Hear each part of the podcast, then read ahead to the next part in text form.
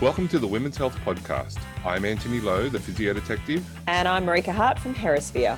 Together, we interview leading authorities and we answer questions and share our thoughts to provide the general public with the best quality information that we can find on all aspects related to women's health. Please remember that the materials and content on this podcast are intended as general information and they are for entertainment purposes only. They're not intended to be a substitute for professional medical advice, diagnosis, or treatment. Now sit back, grab your favourite beverage, or do your thing and enjoy the show.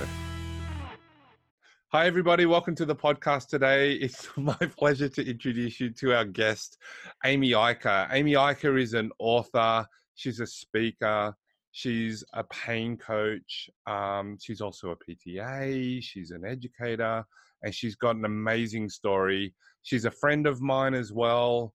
Uh, we started off by fighting with each other, and now we still fight with each other, but much more like brother and sister instead of uh, protective mama bear versus guy who likes to poke holes in stories. Um, so, welcome to the show, Amy. Thank you so much for having me.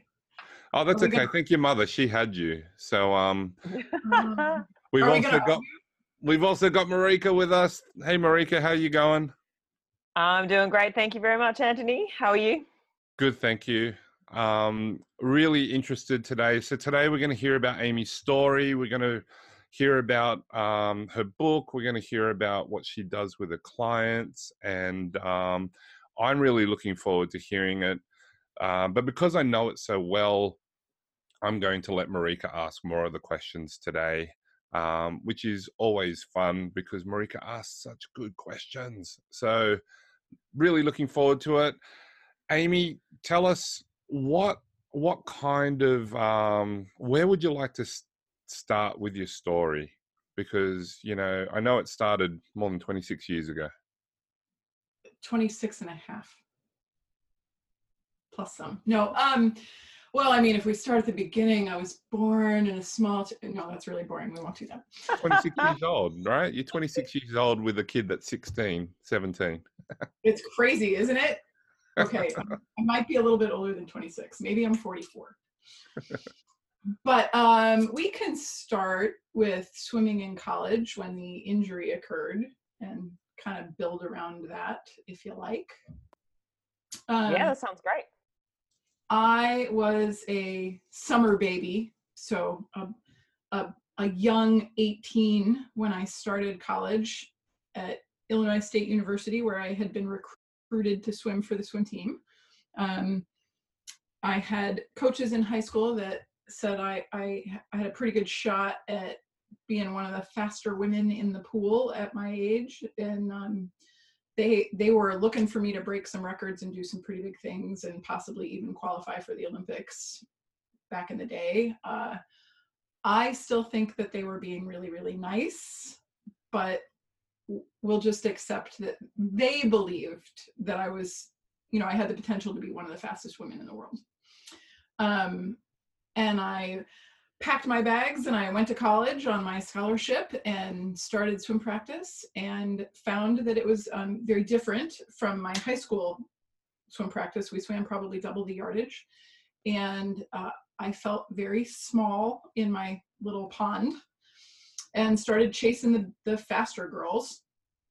And um, within a few months, I was starting to kind of get some back ickiness, low back kind of hurt. We had a big, big meet weekend. We would get on the little travel bus and uh, we hit three states in three days in three different meets, which I get wow. other yeah other sports do that. Swimming doesn't really do that. Like that's not not really a thing that happens very often. And uh, it was intense, and I swam in all of them, which was, you know, very exciting for little freshy freshmen. Um, but I do remember getting on the bus and and really just kind of touching my low back and feeling like things weren't right and wishing that like trainers gave us rub downs or something cool, like that there was more than ice available, I think. And um, shortly after that, I was at a routine practice in the pool and I did a flip turn like I'd done a hundred bajillion times. I heard like a pop somewhere in my back butt area and then just searing pain throughout my butt and right leg. And it was kind of like in a cute little C shape at the end of the pool. So not drowning, I wasn't drowning, but like I couldn't straighten up like to get my head back above water. So teammates are starting to come into the wall, so there's like this back jam because my body is in the way of where they're supposed to be turning. And the next thing I know, somebody has kind of scooped me up by the hips, flopped me onto the deck, and starts stretching my hamstrings, where I feel like I probably screamed because I remember it feeling very intense and burning and painful. And the memory kind of fades out from there. So you Um, basically passed out with agonizing pain. I, I I think so. I Mhm. think probably a fair, like, I don't remember if I passed out, but I do know that that's kind of where the memory just stops. And uh, what would precede that is three to four months of seeing the top specialists in my area that took care of all of us athletes, because you know when when they pay you to swim, they want to make sure that you can keep doing your job, because they don't like to be paying people that aren't doing their job. So I got to know our trainer, John Munn, really well and spent a lot of time with his elbow in my butt. And um, went through every tube and injection known to man to pinpoint the source of my pain while I was laying on the floor of my classes because I could not sit. And what would typically take me like five minutes to walk across campus was taking closer to 45 minutes. So walking and sitting were very, very challenging at that time. And after x-rays and CT scans and MRIs and bone scans with and without contrast and various needles injected into me, the consensus for why I was having this intense butt pain was, are you ready? I must not want to swim. So I'm making it up. So obvious. Whoa. Right? I mean, why wouldn't I want to sit in a chair? Yeah, That's- because crawling across a campus is what every girl dreams of. Right? I mean, doesn't every 18 year old want like a super cool walker or cane or I don't know. I should have Wow. those like little like scooter things. Could have souped that up with stickers. So who said that to you? This is one of the doctors, sports doctors, was it? Um, this was said multiple times during that By different people. Yes. So the coach said it. Um, the orthopedic sports doc said it. The trainer did not. John believed me. John was the only one at that time that believed me. And he was like, I don't know what's causing all this pain, but it's super clear that you don't want it. And I don't understand why we can't figure out where it's coming from. So the scans were looking pretty clear. There was So nothing. I mean, there was So nothing. obviously, obviously the pain is all in your head. Right. Okay. Right, right. So the pain is all in my head. I'm making it up. And um, the interesting thing was, I was hiding a secret at that time that I didn't want anybody to know about. So I'm basically being told, well, you just don't want to swim. You just want to go home. Like, you just can't handle the college thing. And the secret is that I'm being sexually abused by my youth group leader who is at home. And so I do not want to go home. I want to stay here on scholarship where I am safe and have swim meets so that I have excuses to not go home. go home. Going home is the, the last place that I want to be. But I can't tell anybody because I think that I'm in the middle of an affair and that if anybody finds out, I'm going to be arrested because I'm also not very smart at 18. But Arrested? It Yeah. started when she was younger, right? yeah, it started when I was younger. Oh, sorry. The the My youth abu- group leader Yeah. who was abusing you. You thought you might get in trouble. yeah, he told me that I would be arrested for adultery if anybody found out. Well, he sounds like a total douche that I want to slap in the face. But um, we could move on from that. I was going to um, say there's a line forming. He was He- he was convicted and arrested, arrested and convicted. arrested and convicted and did do jail time. So Oh, there was well, that's some closure to that. wow. Yeah, but so the pain may have been in my head, or maybe more specifically, my unconscious brain uh, and nervous system and tissue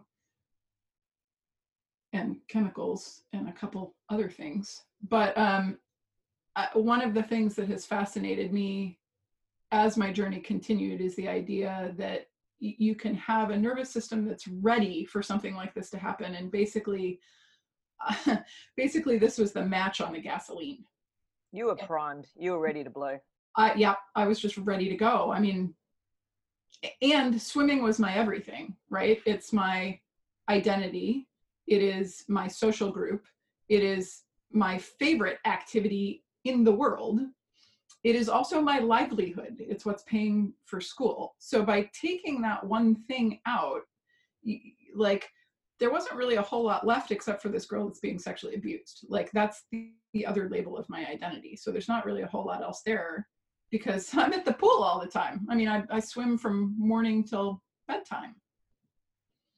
So, um, So at that point, Amy, when when they said to you, "Okay, you've had these scans. There's nothing there. You just want to go home." Did they say to you, "Get in the pool or, or you're out"? Like, was there a bit of any kind of ultimatum with your scholarship there? no, nobody put me back in the pool. They thought it would be the worst thing for me. And because they couldn't find the offending tissue, they were afraid something was going to break. So I was treated Okay. like I was incredibly fragile. And I was told, we can't put you back in the, like, you can't get back in. You can't get back in. Pool. Can't it. No, I never set foot back in that pool as a college athlete. So I never got back in the water. Nobody ever tested it, which to this day, like that I would change. We we talked a little bit about before we got on about what what are things that you would do differently. Uh, somebody put my ass back in that pool. Like just see what happens. I'm pretty sure my pelvis wasn't going to explode but I I was led to believe But that but you're 18 years old. You're 18 years old, and you trust all the healthcare professionals and your coaches and your No. university. You you what do you know at 18? You know nothing. nothing, absolutely nothing. I know my have- you have- butt hurts. I know my butt hurts a lot. And um, my athletic director from my high school, I had nannied for his daughter for two summers, so we were pretty close. And uh, he got involved, like he had heard that I had gotten hurt, got involved somehow, and gave us the name of a physical therapist up in my hometown. So I'm two and a half hours from home when I'm down at school. So God bless Anne. Anne, wherever you are, if you happen to listen to this podcast, thank you for listening to me. There's mistakes later, but she was the she and John were the first ones to believe and to listen. And Anne opened that clinic every weekend, took me Friday, Saturday, Sunday, would send me back to school, and then would get me after hours the next Friday. And we did this for months. But when I came into her office, she said, Tell me your just tell me. Tell me what's been going on. Tell me what happened. She never interrupted. She listened to my entire story. If we could clone that, man. I Yeah, I, I that's it's so important, isn't it? And I know Antony, you are very big on the listening, and we as physiotherapists, apparently on average, we like to interrupt every eight seconds. Um, I'm just giving Amy a chance to re- recoup here too, but I had I had a lady yesterday, and um, it took me 50 minutes of an hour appointment to get her story, but there was n- there was no way, no way, I was going to try and make that any faster because she so needed to tell me this seven year history and the post traumatic stress of breastfeeding and childbirth and all of that because none of the- the other stuff none of the other stuff is relevant until we know that you know right? So sweet Anne listened to me. And then she did a very thorough examination. She made me feel very safe. She made me feel like she knew what she was doing. And then she pronounced that I had SI joint dysfunction and my pelvis was all shifted and out of place. And the pop that I heard was probably my SI ligaments, plural, um, tearing. And so that they were probably completely torn. And so my pelvis was flopping about, and this is this is where the explanation gets a little scary, but we'll deal with that in a moment. But yes, so I now have this visual of um, like an ankle ligament, which you know is a fairly thin piece. There's a lot of them, but you know it, it's like a singular thread in my head. And um, this singular thread in my head that's holding my pelvis together has broken and and is disconnected. And so i'm not entirely certain what my pelvis is holding on to my body with but whatever was used to be there is definitely not because that sound was really disturbing. And um, she also explained that my core was weak. As as a division one swimmer that was capable of squatting and and bench pressing and holding three minute planks and you know potentially one of the fastest people in the water. But my my core was weak and i i just needed to figure out how to activate my transverse abdominis and multifidus. And that would hold my pelvis together so that it wouldn't hurt. Do you know how hard it is to say that still? I can, I can, I think I can see Antony's nostrils flaring, but he's like, he's got a total poker face, but this just these nostrils like. I was looking at you because I'm thinking, what's Marika thinking? And I'm watching your face do little micro. I'm trying. I'm as trying to keep. you guys are both holding it together really well so this is like the the, the cringiest. Yeah. Okay. So things popping and snapping. I'm hearing these pelvis flopping around, ligaments rupturing. and don't forget and to be fair, sacral- And to be fair to Anne, to be fair to Anne, that is the way that we were taught to explain these things. Um, absolutely You know, it's it's not like she was deliberately trying to do so. She was Oh, trying gosh, to help you no. a lot. no Oh, no she's no trying to help you for sure. Yeah. and Just at the want to time make sure. at the time it was very comforting to have an explanation Yeah. 20 years later when things still hurt it wasn't nearly as comforting but at the time it was comforting to have somebody that was so sure of what they knew. And i mean my goodness she found the sacral torsion and the l5 torsion that followed the sacral torsion. And i mean she was good. She could feel all that through all that tissue. So um so this was the narrative that became set in my head. My pelvis is unstable. My right side is a hot floppy mess. Like my left side's okay. But when i hurt i'm out of alignment and and my si joint is partially dislocated. When i don't hurt my si joint is properly located and and life is fine. And she taught me things to do at home muscle energy techniques and i'm to push here and pull there and scoot this in and yeah you know do my bridges first to make sure everything's all lined up the way that it should be. And i had a little ritual and routine. And for years that made me feel better So And- you were able to get some control over your pain by that stage, Amy. Yes. It, um, I think it was about nine months that I was in therapy, and she used a variety of different, dare I say, tools. Um, her particular favorite was strain counter strain, and so she'd hold me in very bizarre positions, and and it would relax things, and I really enjoyed it. And she did get on with exercises fairly quickly. I remember lots of stability ball exercises, which I thought were fun because they were challenging and you know, I'm an athlete, dang it. so I wanted things that were challenging. But um, to this day, I still don't know why nobody put me back in the water. Like, put the fish back in the water. But they did not. And when I was discharged, um, that was also a very lasting impression where she told me that my pelvis was not strong enough to have children so that carrying a baby would probably be problematic and I should consider adopting. That I would. I'm ne- sorry, you were 18 at the time. Uh, yes, that's correct. That's that is true. I also have two beautiful children now. But um, I was told I could never swim competitively again because I wouldn't be able to handle the impact from the walls.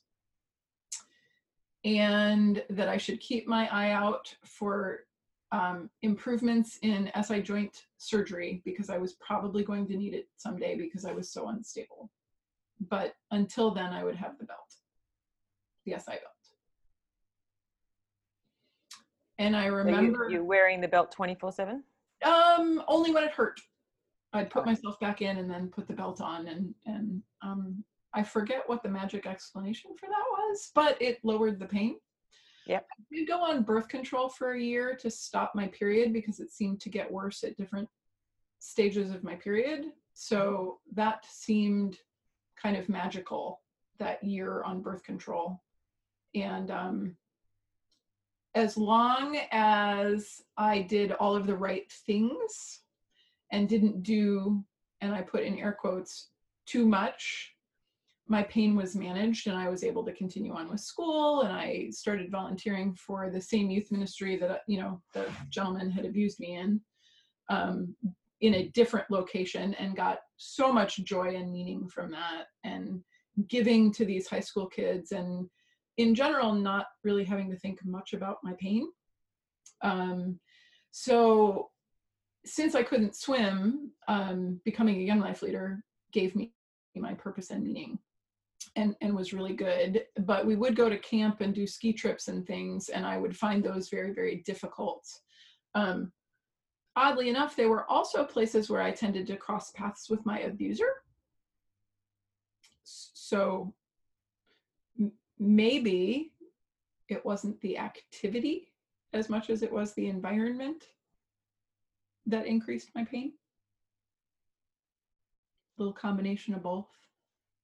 Just little little reflections as I turn around and and see a lifetime of pain and and kind of go, oh, but there's maybe it wasn't just the skiing. Maybe it was also the fact that you're skiing and you know you're going to have to go back to the lodge and Jeff is speaking tonight in front of 200 kids and you don't like that. Yeah, so, I can imagine that's that's not a heck of a lot of fun. No, no, no, no. Um, and and did you move on to have any more sort of therapy treatments and um, medical interventions from there, Amy?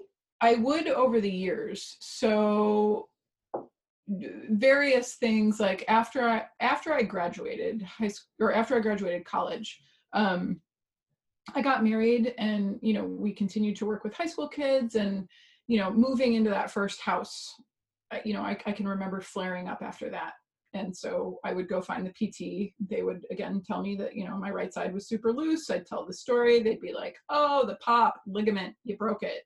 tore it clear off, I'm sure.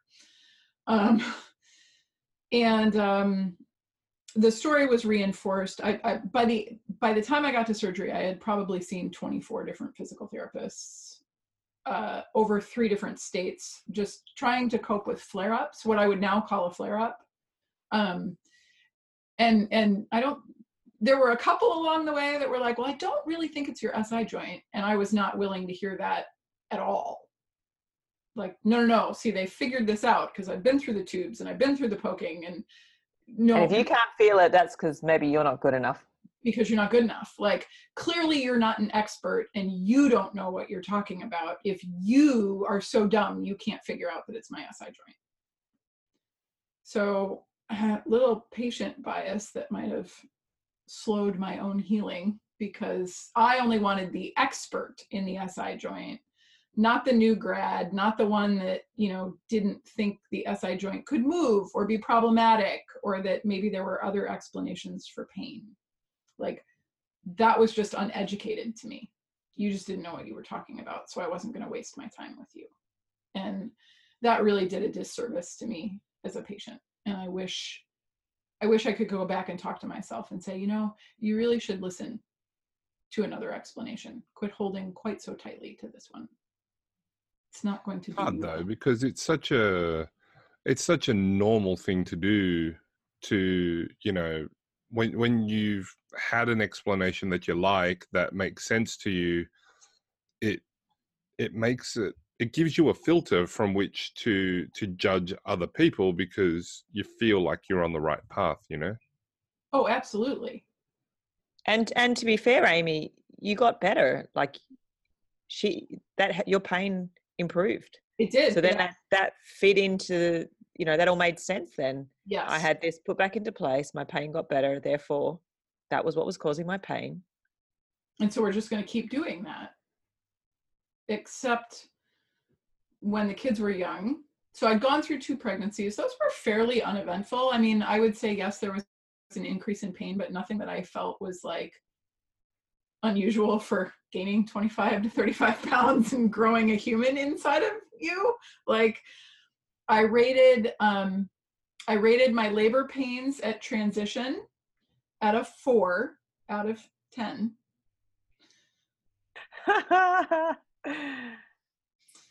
uh, the nurse asked if I'd already had medicine, and I said, "No, I haven't had any medicine. Why?" And she said, "No, nobody rates it this low." And I was like, "Oh, it's really not that bad." You're like, I, I can do pain. I've got pain. I know pain. Like, When's the pain going to start? Because I've been through a lot of pain already. Right, and uh, like that's like reflecting back on that, even the nervousness with you know having my son, like I really do. I reflect on that back now and I'm like, man, you want to talk about purpose and meaning and and like ascribing that to our pain. Like I had definitely been in pass out levels of pain. So like an actual 10 where I am unconscious because the pain is so bad my body's like, and good night. Childbirth with no drugs, these contractions come and go, they stop, I get to breathe, there's going to be a baby at the end. Like,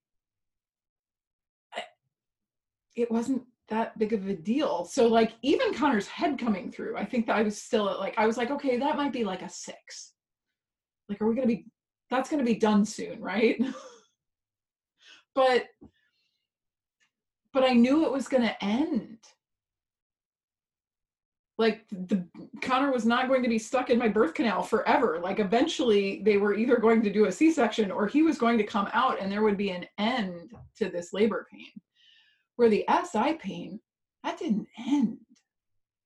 I mean, that was constant and scary because after the kids, all of the tips and tricks weren't working quite as well like that muscle energy technique stuff wasn't working quite as well and and i'd gone off birth control because you know, i wanted babies um and after my daughter was born my husband and i were really struggling uh, relationally and i had gone off staff to take care of my kids so purpose and meaning i was struggling to find and um the pain just kind of descended like a cloud. And I can remember um, my husband was asked to leave staff, Young Life staff. So that was our income, and we had to start a new business. And I remember saying, I don't think that this is a good idea. I think you need to work for someone else. And he was adamant that we were going to try, and that business failed, which put us in a position where we had to sell our home and move away from my support system. And when we got back to Illinois, um, I didn't know anybody. My pain was, this was like 2005, and my pain was at an all time high, and I could not get it back under control. And I remember I started mixing um, muscle relaxants and alcohol because it was the only thing that would bring me any kind of relief and uh, it would knock me out. Like I, sleep was the only time that the pain wasn't present. And I remember thinking, I don't really want to plan to commit suicide, but I really, really, really can't live like this anymore. Like the flares be- became constant instead of occasional. The loneliness was overwhelming I don't think I've ever felt any more alone in my entire life. And it was me and my pain, and my pain was the only thing I had at that point. There, there was no relationship, there was no sitting, there was no going out with friends. Um, I didn't even want to talk to my best friend on the phone anymore. Like, I did the best I could to be semi present for the kids. I was on tramadol as needed, and I wasn't I was taking it as prescribed and not even every day, but it dulled me. Like I couldn't think anymore. I couldn't smile anymore. Like I look back at pictures and I just I feel like my eyes just look dead. I don't remember a lot of my kids like grade school years because everything was just consumed by this pain. So I heard Anne in the back of my head saying, it'll get to a point where you'll probably need surgery. So I started looking into surgeries in about 2005 to see if, you know, there was anything other than this traditional open surgery where they like seemed like they just kind of got you like a fish and stuck stuff back together with screws and that seemed terrifying. And I didn't need my bones screwed together. I needed somebody to fix the ligament, right? Because the that darn singular SI joint ligament is what's causing all this ruckus. And if we could just get somebody to sew that back together, I'd be better. Well, nobody was doing that. Nobody could nobody could really explain to me that what what a multi-axial joint meant, that it moved in a bunch of different directions. And actually, if you uh, dear listener, if, if you're oh so curious, you should probably Google SI joint ligament cadaver. And basically, it's like a big meat pie like they there's so many ligaments and they overlap so much that like i'm not really sure what they thought was torn. And if it was completely ripped apart why we couldn't see that on an mri uh, i. Was actually looking around me amy to see if i have my pelvis because usually there's a pelvis sitting on my desk but not right now. no pelvis with all the ligaments. I have my i have my pelvis here but you know my model pelvis. Yes. Well, is a ligament. and i hope you have your pelvis with you today I'm sitting on mine. but yeah, so oddly, no surgeries like to tighten the SI ligaments like there are for your, you know, ankle sprains. I was hoping, but no such luck. Um, but so I'm in this incredibly dark place. Incredibly dark. And it was like that for years. I finally went to see it because I'd given up on I'd given up on medicine being able to help me. Like I'd I'd been through the 23 physical therapists at that point and I was I was disillusioned. Orthopedic surgeons hadn't really helped. GPs had prescribed drugs and physical therapy, but um, no answers that were lasting and I started to have neck and shoulder pain. They found a couple herniated discs. They wanted to do surgery and replace my discs. And I was like, I, I think that physical therapy thing might be a good thing to try before we go like cutting my neck open and passing, I don't know, carotid arteries and jugular veins and things that like I like for living. Like I just, uh, one bad day for the surgeon is a really, really, really bad day for me. And I'm thinking maybe we'll give that physical therapy thing one more try, right? And that. I'm sorry, you had some neck pain. Uh-huh. So the answer is replacing your discs. Yeah, I mean, I had some tingling and numbness and couldn't really lift anything with my left hand. But, you know, the disc herniations, they were so terrible. I was never, I, you know, I was going to be crippled crippled. So we're going to cut them out and replace them. Keep breathing. You'll be okay, I promise. So because I had had success with physical therapy in the past, I decided that sounded way better than a two level disc replacement in my neck. And I said, I tell you what, if that doesn't work, then I'm like, then let's cut. I'm cool, right? So that's when I met Tim Highland. And um, I am the model patient. If you tell me two sets of 10, I will do two sets of 10. If you tell me three sets of five, I will do three sets of five.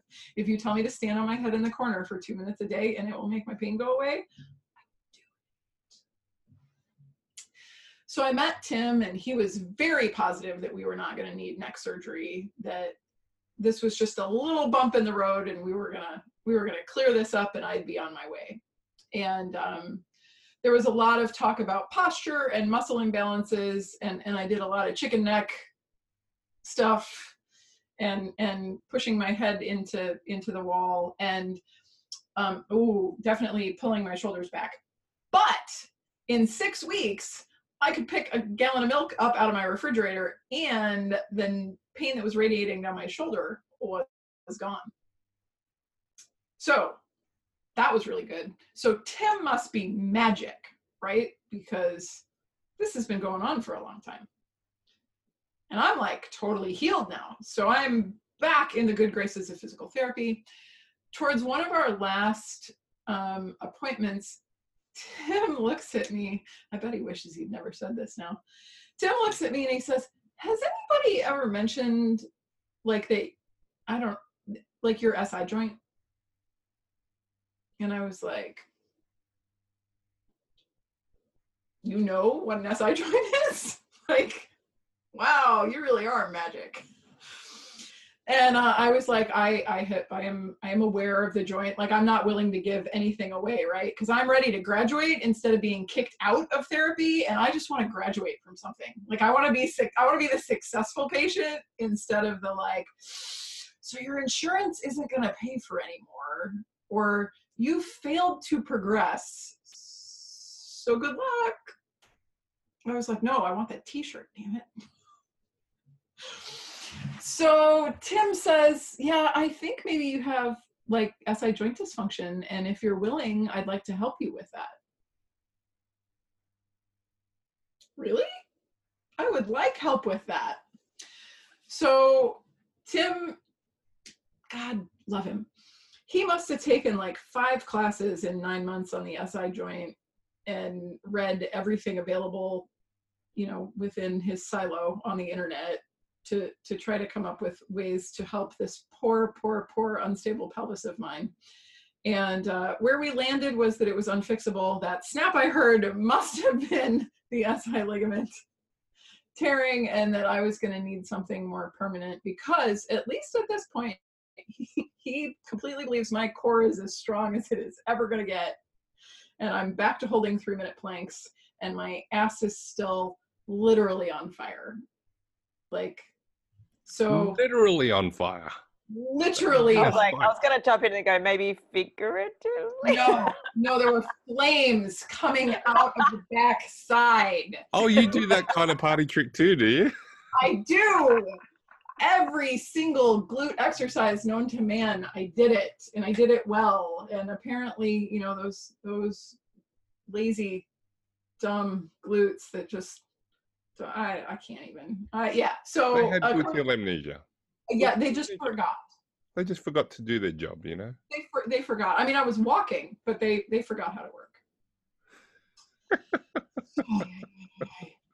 so um so Tim was kind of the like last straw where I was like, well, this guy can't fix me. I'm I'm unfixable, right? And I'm gonna sew back in a little bit of some of my internal monologue from being sexually abused was that I'm permanently broken. No man is ever going to want me. I'm damaged goods. Like, I have had sex with somebody that is not my husband in a Christian world. That's not okay. I'm broken. I'm broken beyond repair. So my body is broken, my spirit is broken, my emotions are broken. My husband is emotionally absent at that point in our marriage. Like he had checked out. He just checked out. And I interact with people on the internet in an SI joint forum and my physical therapist. And that is my world. I change clothes on Tuesdays and Thursdays when I shower about a half hour before I go to therapy. Because I don't want this man to know that I'm not showering or changing my clothes. I don't want anybody to know that. So if you had met me in your office, I would have been smiling and gregarious and told you all about my friends. I just would have left off the fact that they were on the other side of a computer screen. But it sounded like I had social support. It sounded like I had people in my world. I would speak to you kindly about my husband because good Christian women don't speak poorly about their marriages. We don't do that. It's unkind. It's not the way to help heal a marriage. So I had all of these oh, we'll go soft and say hard things going on. But from the outside, I was a smiling, intelligent, friendly woman. I couldn't possibly be in that much pain, right? Not the kind of pain that would cause me to literally take two hours to shower to try to shave my legs. That I would wear the same clothes three days in a row because it hurt too much to take my pants off. Like that was too much. That I had four usable hours in my day.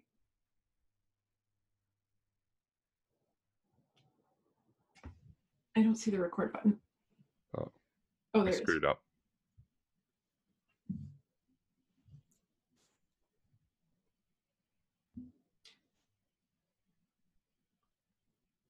I didn't want anybody to realize the depth of the pain and all of the things that I couldn't do and wasn't doing, or that I only had four usable hours in my day.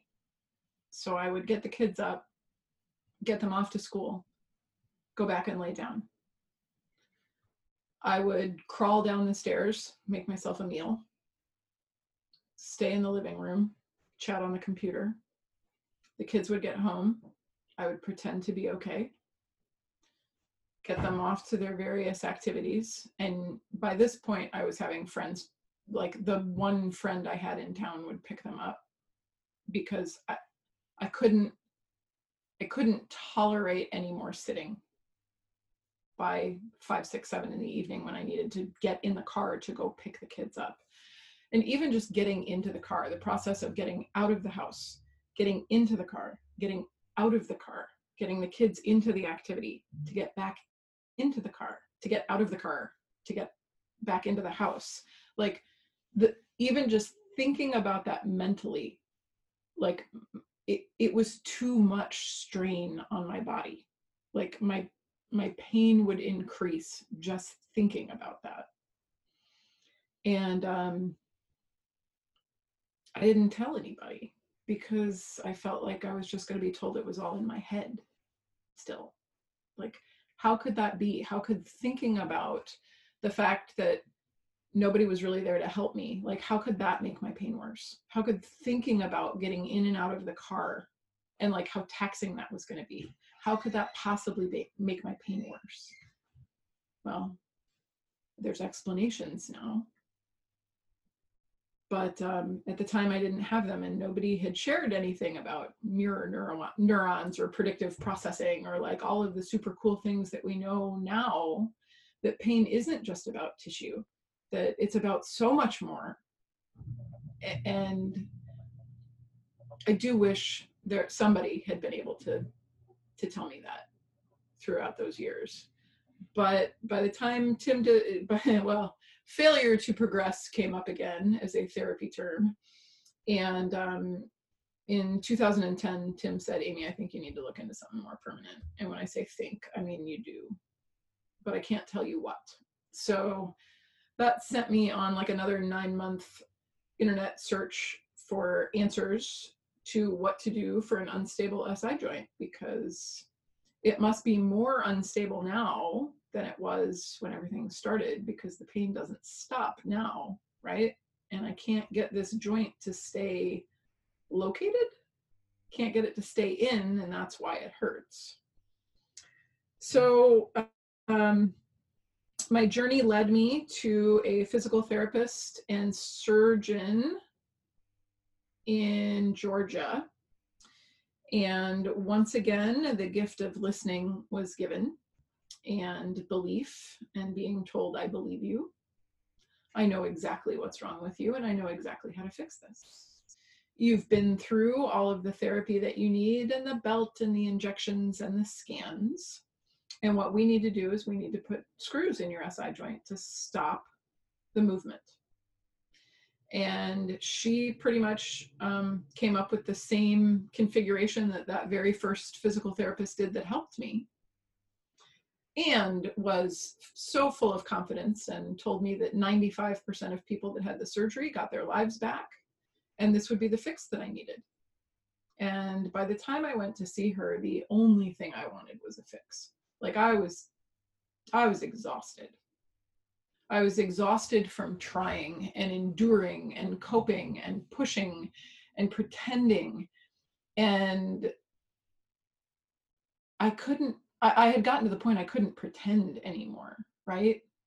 So I remember sitting in her office and thinking, Amy, you know this is way too good to be true. These stats aren't realistic. Her explanation is way too smooth.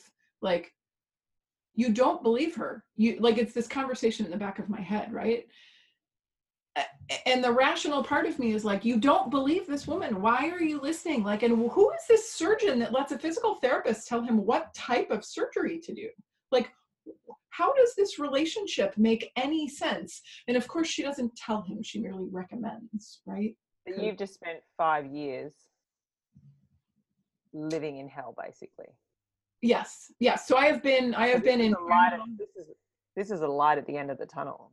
Yes. This offer, yeah. Yeah, yeah. So I have, I have, I have been prescribed tramadol for the last five years. I have been taking the, the Flexeril with the alcohol. Probably, I would say probably weekly at this point, not daily, but like definitely once a week to get a break from the pain.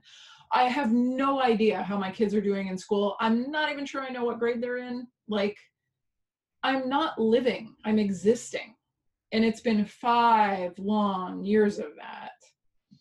And in that office, I do remember just surrendering like intelligence and just being like, I don't like you, Amy, just shut up. It doesn't matter that this doesn't make sense. It doesn't matter that this doesn't match anything that you know about anything. And nobody has a 95% success rate at anything except failing. Like, this is insane. And I, I was done. I was just I, I remember saying, just fix me. If you know how to fix me, just fix me. Because I had failed. All of the therapists had failed. The injections had failed. Like n- there was no answer. So I had three screws inserted into my left side and two into my right and came out of surgery and was told that the pain would be minimal, right? So I'm thinking childbirth, right? This is going to be like a four. I'm living at a nine. This is going to be easy peasy lemon squeezy. Well, I had morphine on board, and I was like, this is a little bit more than a little bit of pain. Like, this is a lot of pain. This is, this is, this is an unacceptable level of pain and uh, they got my pain managed in the hospital and i was told that it was you know I, I had grown sensitive to the narcotics because i was taking them regularly to which i said no no i take maybe four tramadol a month i don't not for a day for a, a month because i don't use them as prescribed like I should. I take them when it's really bad. Um, so I put my it's got to get better hat on and and decided that part of my problem was I just wasn't thinking positively enough. So through this recovery, I was going to be the most positive patient that I could possibly be, and no negative thoughts about my recovery were going to enter my head. I was going to be Susie Sunshine. You're rainbows and unicorns. Oh, coming out my rear. Yeah. Um, yes, puppies and unicorns and rainbows, and nothing was going to deter me from getting better, right? So, uh, I managed the flight home, and in the back of my head, the whole like for this 10 month recovery from surgery, in the back of my head, uh, I don't do Susie Sunshine well, never have. And I, I mean, dang, I'm trying. I am trying so hard. And um, in the back of my head, there is this other narrative that never comes out anywhere where I'm like, this fucking sucks and I'm not getting better and I should be better than I am by now. And and like Susie Sunshine is like, no, no, no, no, no, don't think like that. Don't, don't.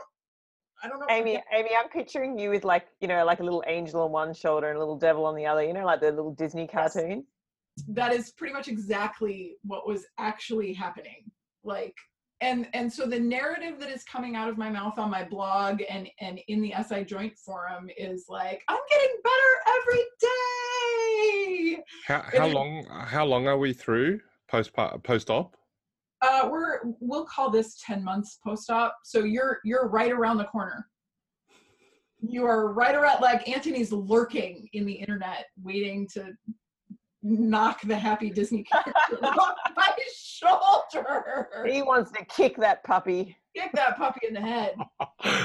oh, puppy.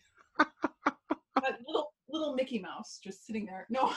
So the um the thing that has happened in the online world with me is like I am better. I'm moving better. I'm I'm not in as much pain. My brain fog is is disappearing. So like improvement is absolutely happening. But at 10 months post-op, I really thought I was going to be like normal. And I am so very not normal. Like foam rolling and icing and TENS unit and I was still on anti-inflammatories like eight months post-op. I mean, come on now.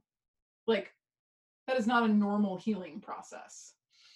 And um, Tim is ever vigilant, working beside me, and and just keeps telling me that it's muscle imbalances. And as soon as those balance themselves out, I'll be better. And I do remember asking him in the clinic one day, like, okay, so if it takes six to eight weeks to build muscle, we've been at this for like 10 months. When exactly am I going to be balanced and strong enough that I stop hurting? I don't think he answered that. That's a fair question. Right? Like, at what point do I become balanced? Because Lord knows my pelvis is no longer unstable. I've got five screws in it. It's not going anywhere. So I don't care who you are, I'm not believing that anymore. But um, I still hurt. So the new explanation is the muscle imbalances. That's gone on for months. And I'm kind of at the end of myself thinking, I guess this is like, this is just my new normal. Like, it still burns, it still hurts. I still have, like, if I move wrong, then ouch. Or, well, I need to really think about engaging my gluteals when I walk around the block. And so, like, I'm tapping my right butt cheek when I'm walking to try to wake it up, you know, because that's normal. We do that, right? Doesn't everybody walk down the mall like that? I don't know. I think it'd be like, mm, I don't know. I'm just imagining the looks you get walking down the street slapping your butt. Right? It's, um, you know, it leads to other conversations that are maybe uncomfortable. Hmm. So we're, we're just sorry, just to clarify, you're we're at 2010, right? We're This 2011. 11. So we're about five and a half. I am sorry, within a year post op. Yep. Yep. Yep. So injury happened in 1992. It is now 2011. Yeah. Okay. I am I am better, but I am still in pain. When was the operation?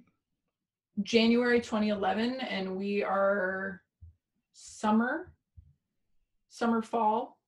So the middle of the year. Yeah. Just for the Um, international listeners that live in the southern hemisphere. right right because uh, yeah your summer is is my winter um yeah so internally i'm becoming really dissatisfied with the narrative that i have and i went back to the pt in georgia to take her class on the si joint because i was going to go back to school to become a pta to rid the world of si joint dysfunction and she wanted me to get up and tell everybody like how amazing I was doing after the surgery and that I was pain free. And I remember saying, I can't do that. That wouldn't be true. And the woman that listened and understood and was going to fix me looked at me and said, You will tell those people that you are pain free, young lady, because I fixed you. And this is in your head because you just don't want to get better.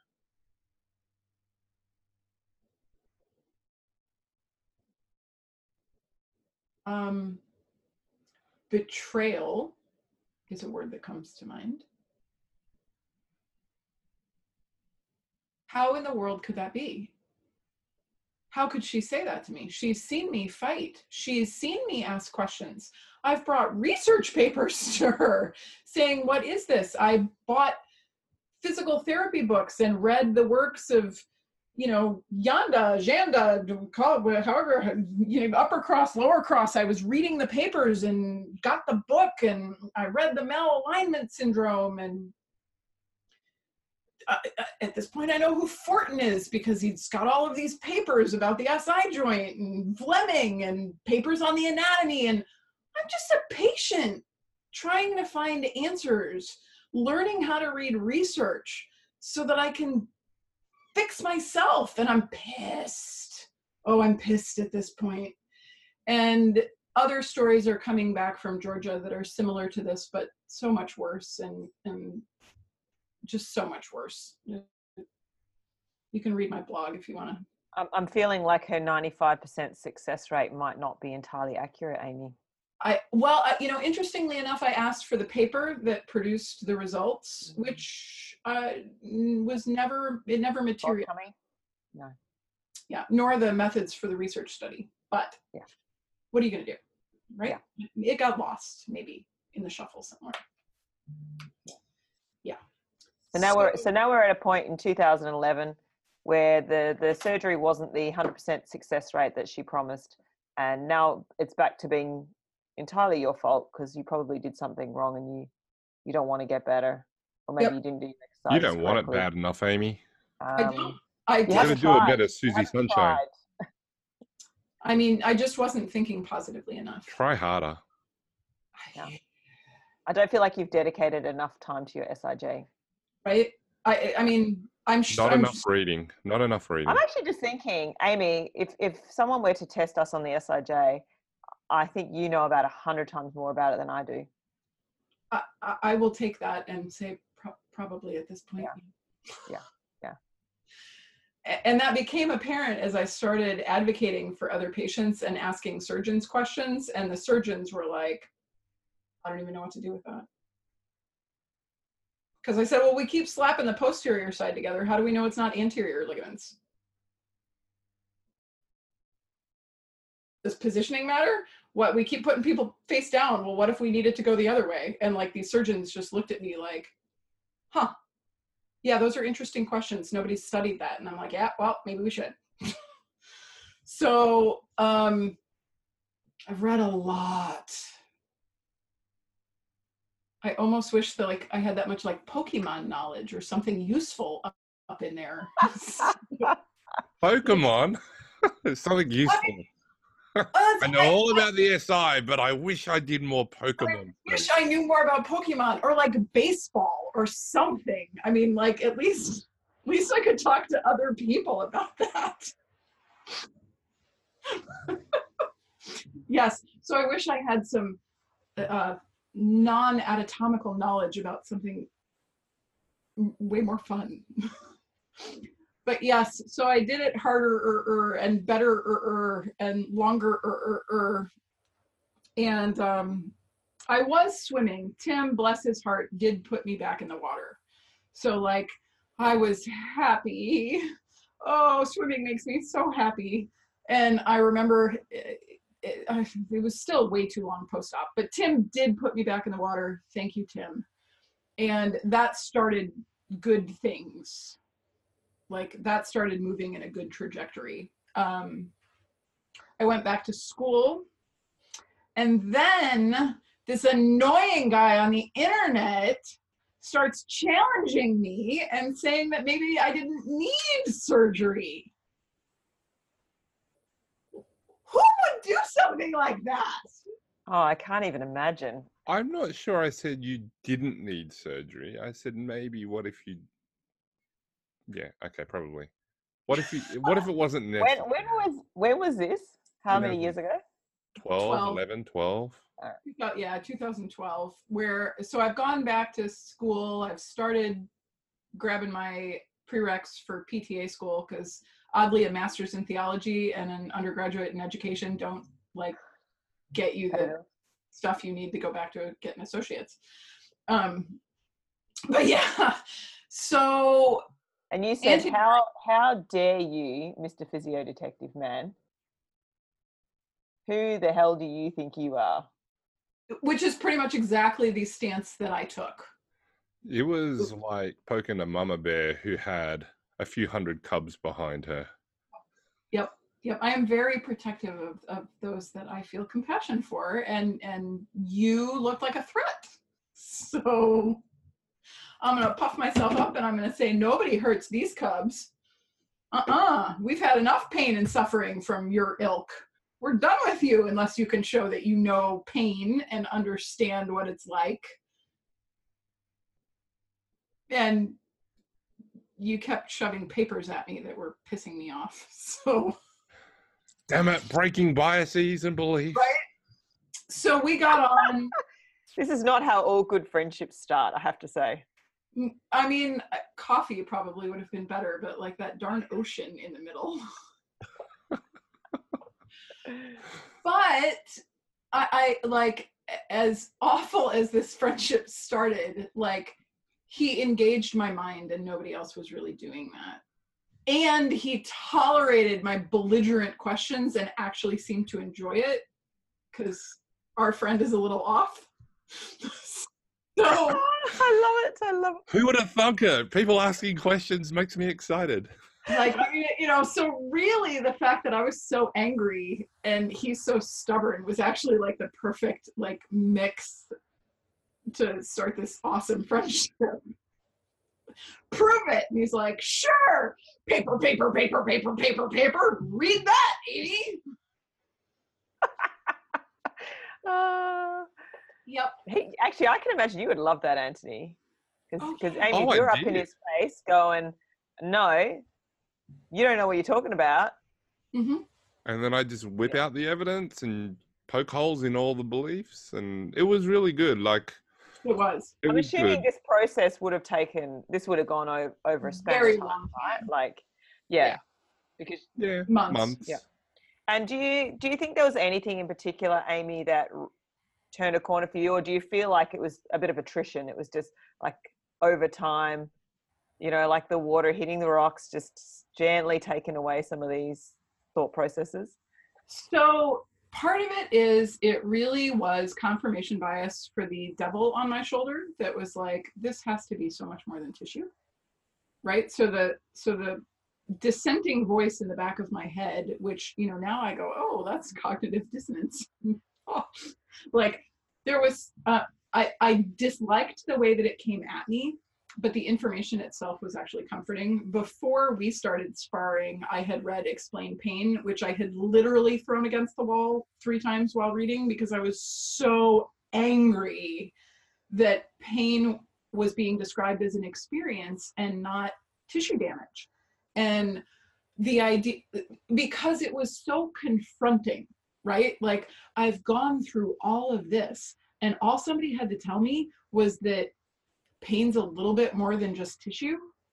Like, I could have identified some stressors back then and been like, oh, yeah, uh, my entire being feels like it's under threat. Maybe if I talked about the sexual abuse or confronted the swim coach and said, I just want to get back in the water. Can somebody let me swim? Like, if I had thought that those were reasonable things to say, who know, uh, we might not be having a podcast because nothing would have happened and there would have been nothing to write a book about. I mean, like, there'd be no story. I would have just been a college athlete that had a blip and then got back in the water. But um, the the turning point was the Tullberg paper. I hate 1998 Tullberg paper. hate that paper. Small sample size, long and short of it. They looked at people and providers and they said, hey, we agree, your SI joint is wonky. We're going to change it. And uh, we're, we're going to look at that internally. Patient and provider both agree, yep, you, you were wonky. We did the thing. Now you're not wonky. And when we actually look inside, yeah, nothing changed. I still don't have words for like the emotion that that creates in me. Like I felt lied to because I got hurt in 1992. The paper came out in 98. It was now 2012. What the hell? Why didn't everybody know this? Why is this why is this Aussie shoving this paper across me at the internet? Like, why doesn't everybody know this? And then why in 2014 am I still being taught as a PTA that the joint moves and we got to put it back in with the muscle energy techniques? I mean, I literally sat through, I, well, I, I didn't sit quietly, but I mean, the SI joint portion of my education, I was like, you got to be kidding me. Like, we're going to teach this to a room full of 30 students as though it's God's honest truth. And, and that, that's one paper that says that we've got some problems with this narrative. Like, I can bring you like a truck full of them. Why are we still teaching this? So yeah that paper was my like that was my breaking point where i was like wait a minute wait a minute. You have destroyed my world and i feel completely lied to and i don't know what to do now. And so then i kind of floated through the abyss of crossing that chasm from my old narrative to a new one. And um it it feels a little bit like harry potter wandering through the forest where you're like are we there yet? Are we there yet there? I feel like that would have been like being thrown in a tumble dryer or something, right, Amy? Like it's just holy crap. That is totally turned my world upside down and back to front. Back to front and upside down. You just messed with everything, everything everything. And so I basically just did a deep dive into reading research and like literally whatever I could find. One of my defining characteristics is if I can't find local resources, I will find them somewhere. And so thank God for Facebook and just starting to fall into different clinician groups and and just I just found all the right people, right? Like I found people that talked eloquently about these things and you know followed the physio detective around and read and read and read and read and occasionally would put my head out and kind of interact and see what happened and started listening to podcasts and met Sarah and Sandy from up in Chicago and like I just I was finally with people that were open to me asking questions as opposed to like the PT in Georgia that was like no no no that's just not the way it works right? And they enjoyed my curiosity. And because they enjoyed my curiosity, I felt safe to ask questions. And then as I asked questions, I started taking these pieces like pain is a response to threat, turning around, looking at my own story and going, my body's in threat, my sexuality is in threat, my marriage is in threat, like every everything like and and i can go back and i can see oh when i left maryland and i left my entire support system and the people that loved me more than anybody else and knew all of my secrets and my demons and then i had to leave them that's very threatening because i was going to be all alone with a husband that completely ignored me and like trying to take care of my children on my own. I lost my tribe. Well and then there was i also moved a lot of really heavy stuff. I wasn't i wasn't exercising a ton or lifting stuff at that point. So a little bit of tissue tissue stuff a lot of chemical soup of loneliness and fear and boom we got another match. And there was nothing to ever calm all of that back down.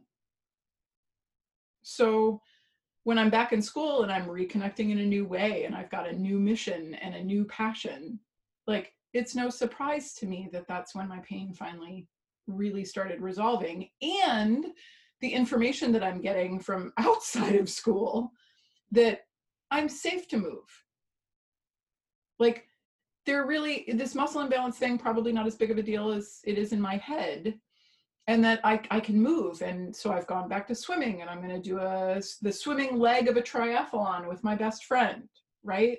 Like, and I'm going to travel for that. And well, wouldn't you know it, I came in first in my age group and third overall. Woohoo! Well right? done. like, and I hadn't swam in a very long time. So that you know, so and and then by this time now I'm really following our dear friend and and I'm I'm seeing how piling up the wins in the little things like I'm seeing that in my practice as a therapist and in my life. And it, was like that last piece that just kind of dropped everything in place. And i was like you know what? I am going to be okay. I'm going to be better than okay. When Like- when when do you think that was in terms of years? Because you know I have my perspective on things, of course, being uh, half of the fight. right? I would say i really started to believe that in 2014 so before i met you like before we met in person um and i could see it but then after 2014 it became about like taking away the specific fears. So like the step ups that we did on the box and It was a um, jump. It wasn't a step. You jumped. yeah, well, okay, but but it became well, and then I got hurt again, and that went entirely differently.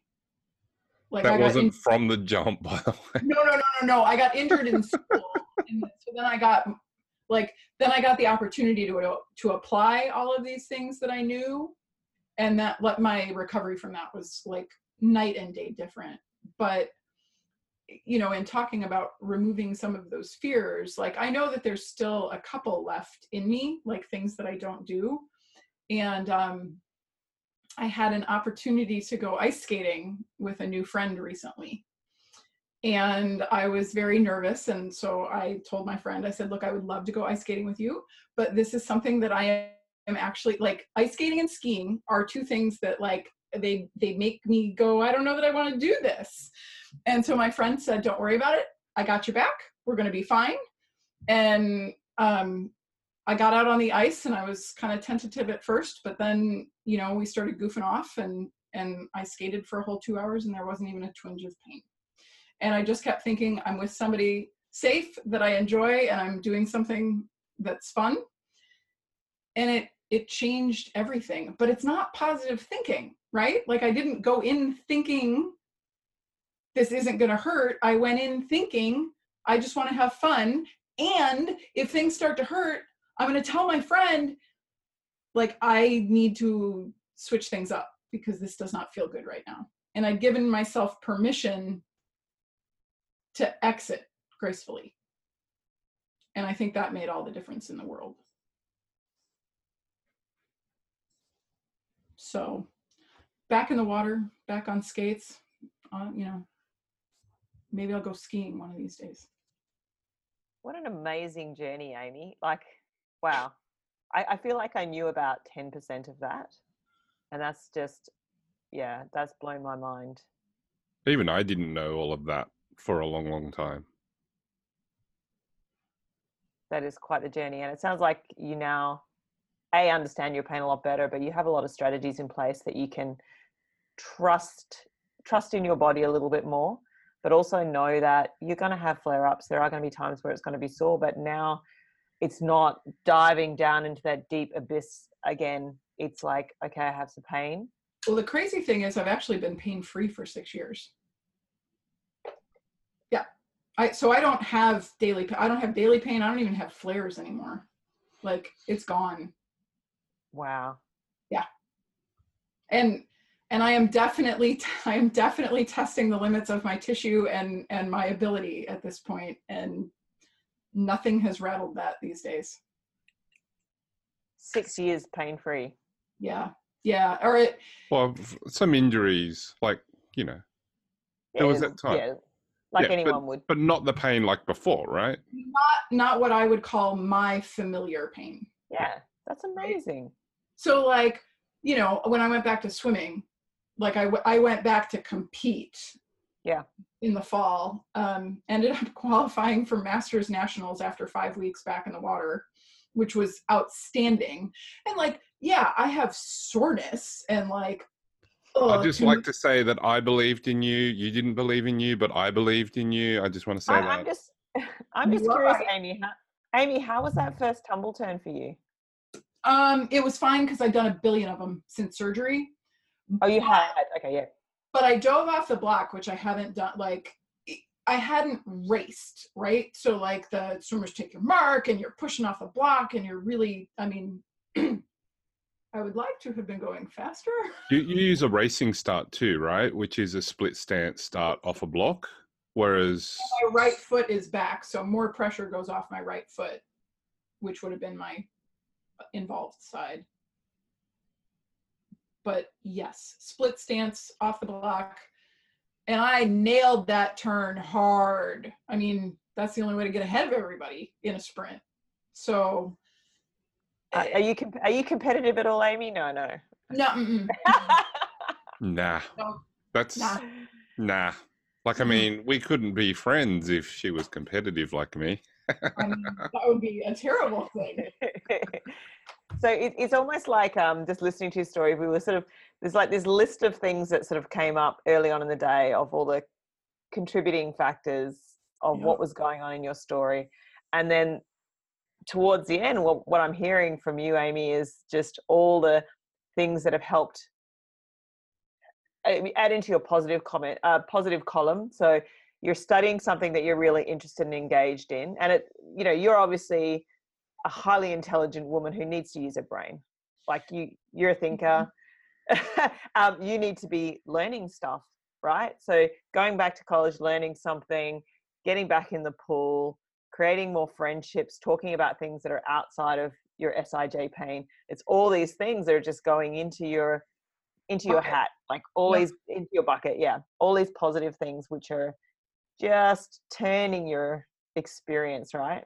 Yeah. Oh, absolutely, absolutely. And at the time, uh, you know, I would have been like, I'm just living, right? Like I'm just living. And in the in the book, I talk about it like my world is just slowly starting to expand and like there's this one like there's this one journal entry that i remember and and i said i feel like my world is expanding from my bedroom into my house down my street into my neighborhood and i feel like my life is getting bigger again and i feel like now it's the world I can go wherever I want. I can do whatever I want. And there was a time where the only thing I knew was my bed. And to think that a turnaround like this is possible is really something people need to consider. Because there was a time that I would have preferred to have died than to have woken up one more day in that kind of pain and to be able to sit here and say, I'm completely pain free. And in September, I'm going to get to travel to Australia and expand my world even more. Like, I didn't think there was a time I didn't think that would be possible. And part of it's because somebody annoyed the fart out of me on the internet. You know, that these conversations that we have it can be so much more important than we think whether it's whether it's the woman next to us on the plane or somebody in our mom's group or the dad at soccer practice right like or the person on facebook or instagram like you never know who you're going to touch.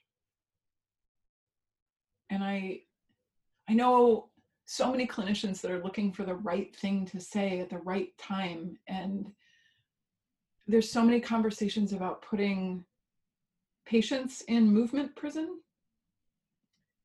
And i i'm a little afraid we're putting clinicians and other people in word prison. And i know i talked about parts of my story where you know i, I laugh about the unstable pelvis comment now because i can now but um the best way to treat a person in pain is to treat them like a person and to see it like a relationship. And we make mistakes in communication all the time in relationships. And so, as a clinician, you're going to make mistakes. But the biggest mistake that you can make is not trying. So saying something is better than saying nothing. You can go back and fix it and amend it because that's what relationships are. Like, I needed people like Tim and John and Anne to believe in me. I, I needed them to believe my story. I needed them to listen to me. And then I needed to I needed them to help me live. I didn't need an exercise prescription. I needed a life prescription. I needed permission to live. And it wasn't until I gave myself that that things really started to turn around.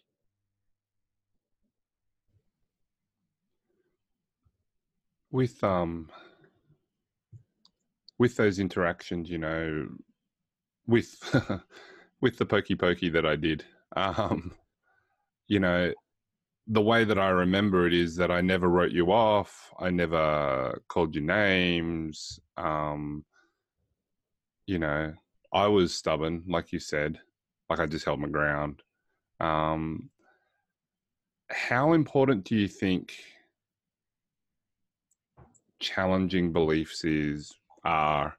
Um, can you tell us instances once you've had this knowledge of where you know you know, maybe even people doubled down on their beliefs instead of considering something new? That's a great question. Um, I'm not entirely certain that challenging beliefs really is as important as we think it is. I, I think. I think um, often when we have any kind of new experience that's successful, we can often become zealous about that. And in our zealousness, we want everyone else to understand. And um, I was like that after surgery because I was thinking so positively that I was going to get better and I wanted everyone to be better. And then when I was really better, I really wanted everybody to know that, you know, hey, wait, like, but your thoughts and your emotions and, and all the other stuff going on in your life and the way that you think about your pain and the way that you behave and right? Like, I mean, literally high speed hummingbird amount of things to say. Um, as I started because I was in the, like I'm in the clinic now as a PTA, right? And I remember being so excited that I was just going to correct this woman that like, oh, I know you had those scans, but it's really like wrinkles on the inside. And so don't worry about it. Like, we just need to get you moving. And the woman was like, I don't think I want to see you again. I want the other PTA. And I was like, oh, what? No, but like I'm going. I'm gonna save you. I'm gonna rescue you. I'm gonna save you. I'm gonna fix you. And I'm like, oh, now I'm doing it. Right? Like. And hey, we've all done that. Oh my gosh, I've done that big time. I had a client look at me and go, what? Too much. I've done it You're too much. You're telling me it's all in my head? I'm like, no, no, no, no, no, no, no, no, no. I'm not saying it's in your head. I mean, your brain's located in your head, but it's not. But the, the, right? so, and I mean, I will never forget this woman's face. She just looked at me like, and I'm done with you. And, and the relationship was broken. I couldn't, I, I couldn't fix that because I hadn't focused on her needs. I'd focused on mine. I focused on my need to be right, my need to fix, my need to save and not what she actually needed to hear. So, do we need to correct everybody's wrong beliefs about their spines and their pelvises and their ribs and fascia? No. No, I think we need to help them feel safe. And sometimes that includes information. I, I feel like that was probably perfect for you, Amy, as such a cerebral person. Yes. Because you are someone who likes to read research. And Antony probably sussed that out really quickly. You're like, this is a woman who she wants to know facts and figures and she wants to read research. And I got research for you. For days. Um, but he wouldn't. And I imagine Antony, for many people, you just wouldn't, you would never do that because they don't want to read research and you're not just going to throw a whole bunch of facts at them but you sussed her out pretty good. i was happy i probably was not as sophisticated amy has and i quote in intimidatingly high EQ, and this is true. And I have learnt a lot about communication from just talking to Amy on Facebook, not even in person, but in person and on you know Skype and things like that. Just learning more and more about oh okay well maybe uh, and you know it's sometimes it's not even overt where she's correcting me it's just like oh I notice that she's doing that maybe I should do this I know that I notice that she's saying it this way maybe I should try that um so you know and and to be honest the women's health physios who saw me on the forums, you know, have probably seen me change a little bit in the way that I ask questions as well. Um, and it's necessary. I, I, I don't pretend that I know the right way or the perfect way or have all the answers. I honestly do just love asking questions. Um, but yeah, Amy, you know, Amy was good that way, and Christy, our our common friend, um, who also had surgery, um, yeah, I interact with her a different way. You know, she's a very different type of person. Um, and I interact with her in a very different way during that time. And, um, you know, Lauren and, and quite a few of the others uh, from the group who are actually genuinely interested. Mm-hmm. Um, yeah, and you know, you can hear their stories on Amy's podcast too, Restoring You, which is, um, you know, lots of good stories. If you want more stories about pain, that's definitely where to go and get some more um, super important super important sorry.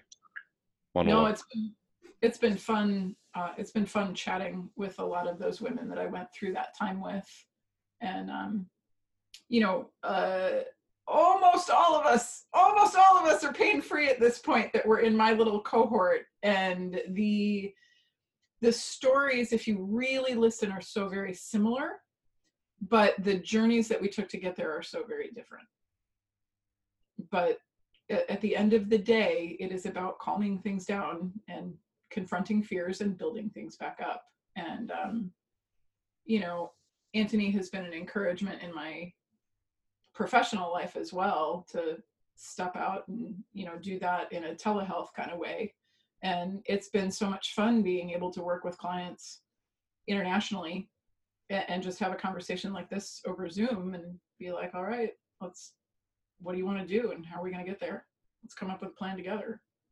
That sounds like a really nice segue, Amy, into talking about the pain coaching that you offer. Can you tell us a little bit about that?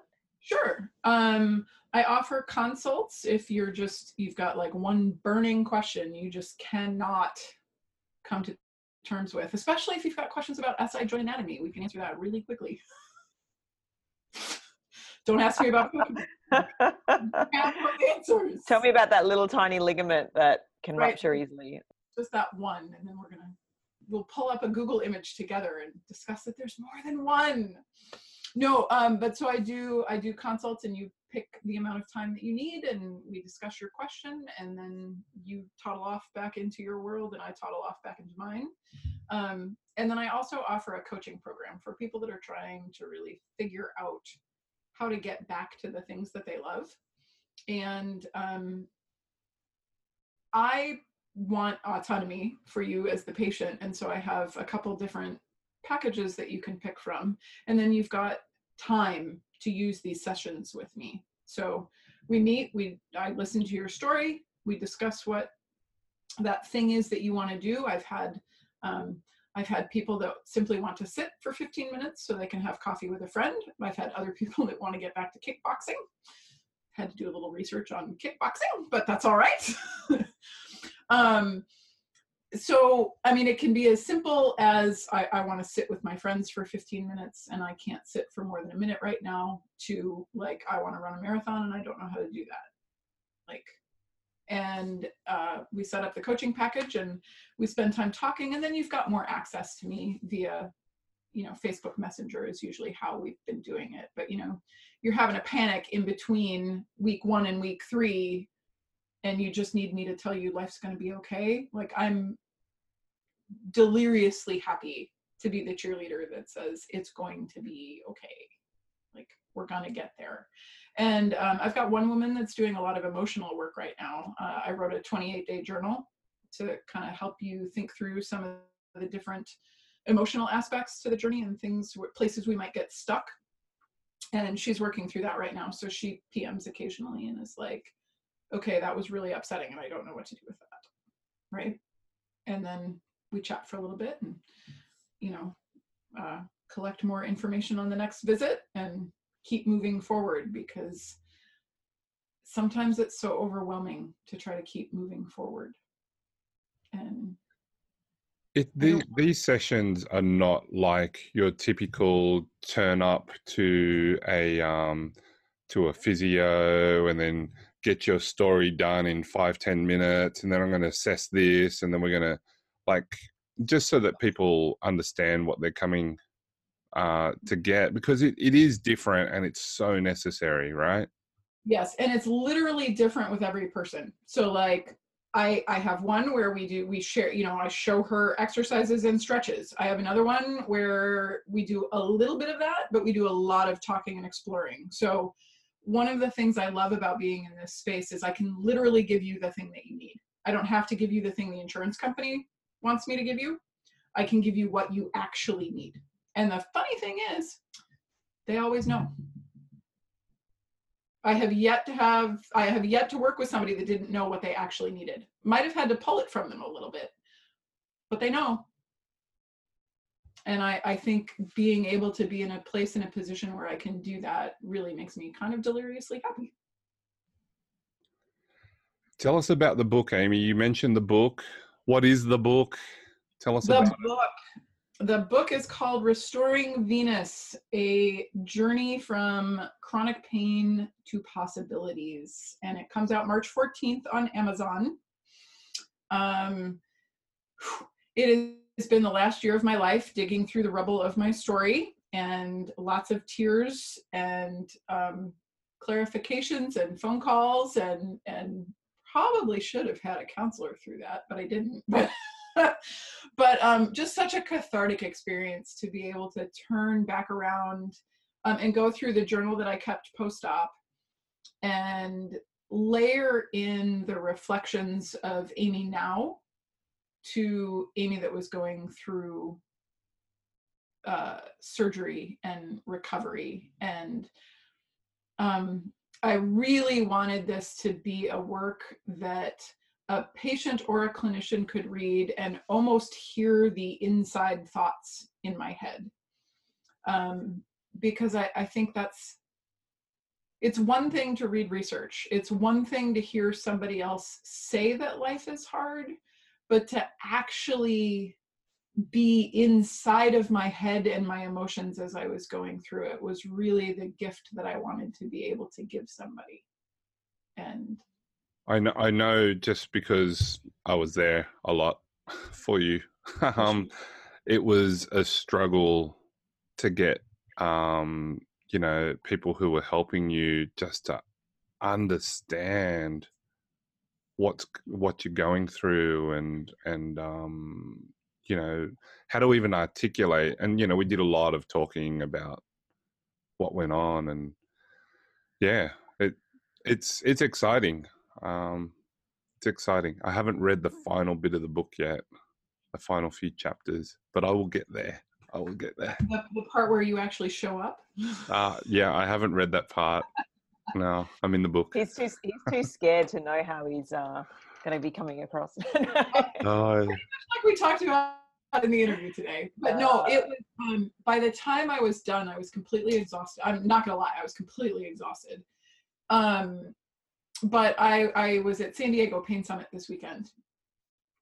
And um, first of all, you guys need to get there next year. Just, I mean, like everybody needs to be there. It was such an amazing experience. And um, I gave the attendees the book, like just because they're learning. And I, re- I, I don't know if you guys have noticed this. I really like people that are willing to learn. Um, and several of the folks there like had kind of read it in a you know pre pre pre release way for me and the things that people have said um, i'm going to start to cry again just because it, it has been um, it's been really eye opening for people that i already felt like their eyes were open on what it's like to actually live in that kind of desperation and despair of pain. And um, you know, if you think this interview is raw, you should read the book. Uh, I think uh, no, I'm so grateful that you've come and spoken to us, Amy, because you know, like you were saying saying earlier in the piece, you know, you were really good at hiding it from your physios, right? Like you would put on your brave face, have your shower, put your clothes, and so patients probably do that a lot for us as well. You know, hide hide their truth. Um, so maybe we don't ever get to feel the full impact um, of what our clients are going through. So I actually, I'm so grateful that you've shared this, and I think for anyone in pain to actually hear hear your journey, but also hear what has helped you. And you know, like we were saying before the podcast, there's no uh, you know, we wish that there was like a really simple cure for pain, and that if we gave everyone a blueprint, follow this and do these things, it's going to work. And, and that doesn't work for everyone, but it's I think it's just so helpful to um, hear of somebody who has been through, let's face it, hell. Like it's it's been a it's been a rough ride for you, um, but through this journey, you know, you have learned so much about yourself. You've obviously made a lot of friends, yes. you know, within certainly within the physio world as well as um, you know other aspects of your life. But um, go back into your swimming, swimming competitively it's just oh, it's, it's so beautiful to hear. So I, I'm really grateful that you opened up to us. So thank you so much. Thank you. And I look forward to reading your book as well. I have a box of tissues. It has been it has been really fun to be here with you guys tonight. So well, it's my night. It's your Friday already. yeah. Look, thank you very much, Amy. Um, really appreciate it. So where where can people find you? Um, where's what's the easiest way to get in contact with you? How can people find you for appointments? I know that you take referrals from providers as well as directly from the public and from around the world. So how can people find you? Um, my website is www.restoringvenus.com. And if you click work with me, you can pull down the little menu there and pick the thing that suits you best. Um, if you would like to interact with me on social media, I am on Facebook at Restoring Venus. Um, Facebook messages, I remember they're there. Instagram messages, I don't. So if you actually want me to pay attention to you, you should probably go through my website or Facebook. Um, and I will mention the podcast again just because if you enjoyed hearing my story, uh, there are 14 other stories and more coming on the way of um, men and women that have just done miraculous things. And this season, I'm going to have um, some folks that have had like pelvic pain, urinary incontinence, diastasis, things like that. So there will also be some women's health issues that are shared.